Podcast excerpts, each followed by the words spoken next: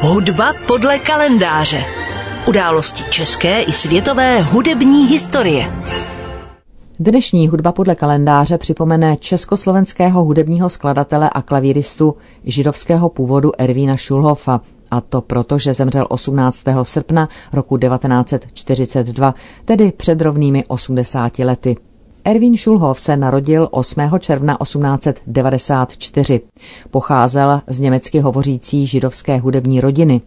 Po matce byl vnukem houslového virtuóza Heinricha Wolfa a jeho prastrýcem byl žák Václava Jana Tomáška, hudební skladatel Julius Schulhoff.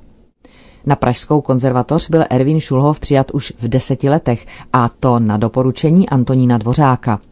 Na konzervatoři se stal žákem českého klavírního virtuóza, hudebního skladatele a pedagoga Jindřicha Kána a poté pokračoval ve studiu ve Vídni, Lipsku a v Kolíně nad Rýnem. Mezi jeho učiteli byl i proslulý německý hudební skladatel, varhaník, klavírista, dirigent a pedagog Max Reger. Už v pouhých 19 letech získal Schulhoff klavírní cenu Felixe Mendelsona Bartoldyho a o pět let později získal i cenu za kompozici.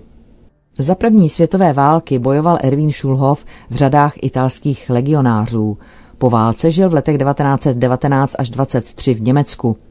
Válečná zkušenost poznamenala jeho pohled na svět i umění. V Drážďanech se proto připojil k německé levicové avantgardě a založil se svými přáteli umělci skupinu Werkstatt der Zeit. Zajímal se o expresionismus a atonalitu. Inicioval koncerty představující tvorbu druhé vídeňské školy. Přidal se k berlínskému dadaistickému hnutí, vedenému malíři Georgem Grossem a Otto Dixem. Z té doby pochází také jeho silné zaujetí jazzem. Inspirovalo jej ovšem i dílo Igora Stravinského a po jeho vzoru používal současně postupy impresionismu, expresionismu i neoklasicismu. V roce 1923 se Erwin Schulhoff vrátil do Čech a věnoval se koncertní činnosti a zejména propagaci nejmodernějších skladatelských směrů. Spolupracoval s Aloisem Hábou na rozvoji čtvrtónové hudby a spolu s Oldřichem Letfusem vytvořil klavírní duo, které se zabývalo převážně interpretací soudobé hudby. Kromě toho vyučoval na Pražské konzervatoři skladbu.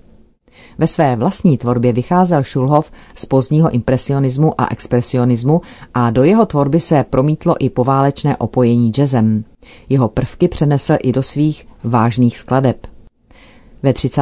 letech se Šulhov pod vlivem nastupujícího nacistického režimu, který kvůli jeho židovskému původu způsobil konec jeho kariéry v Německu, vrátil, jak už bylo řečeno, do Prahy a stal se tu vášnivým zastáncem komunistických ideí. V roce 1932 dokonce zhudebnil komunistický manifest a o rok později odjel do Sovětského svazu, kde získal čestné občanství. S tím souvisí i jeho přerod umělecký. Odvrhl všechny experimentální směry a snažil se o hudbu všeobecně srozumitelnou. Výrazem toho je například jeho symfonie Svobody z let 1940 a 41. Nicméně jazzové vlivy se v Šulhofově tvorbě objevovaly po celý jeho život. V letech 1933 až 35 ostatně hrál v Pražském osvobozeném divadle v orchestru Jaroslava Ješka a až do roku 1939 i v Ostravském rozhlase. Skomponoval dokonce jazzové oratorium HMS Royal Oak pro vypravěče, jazzového zpěváka, smíšený sbor a jazzový orchestr – a z tohoto inspiračního zdroje pochází také jeho patrně nejznámější skladba Hot Sonate pro altový saxofon a klavír.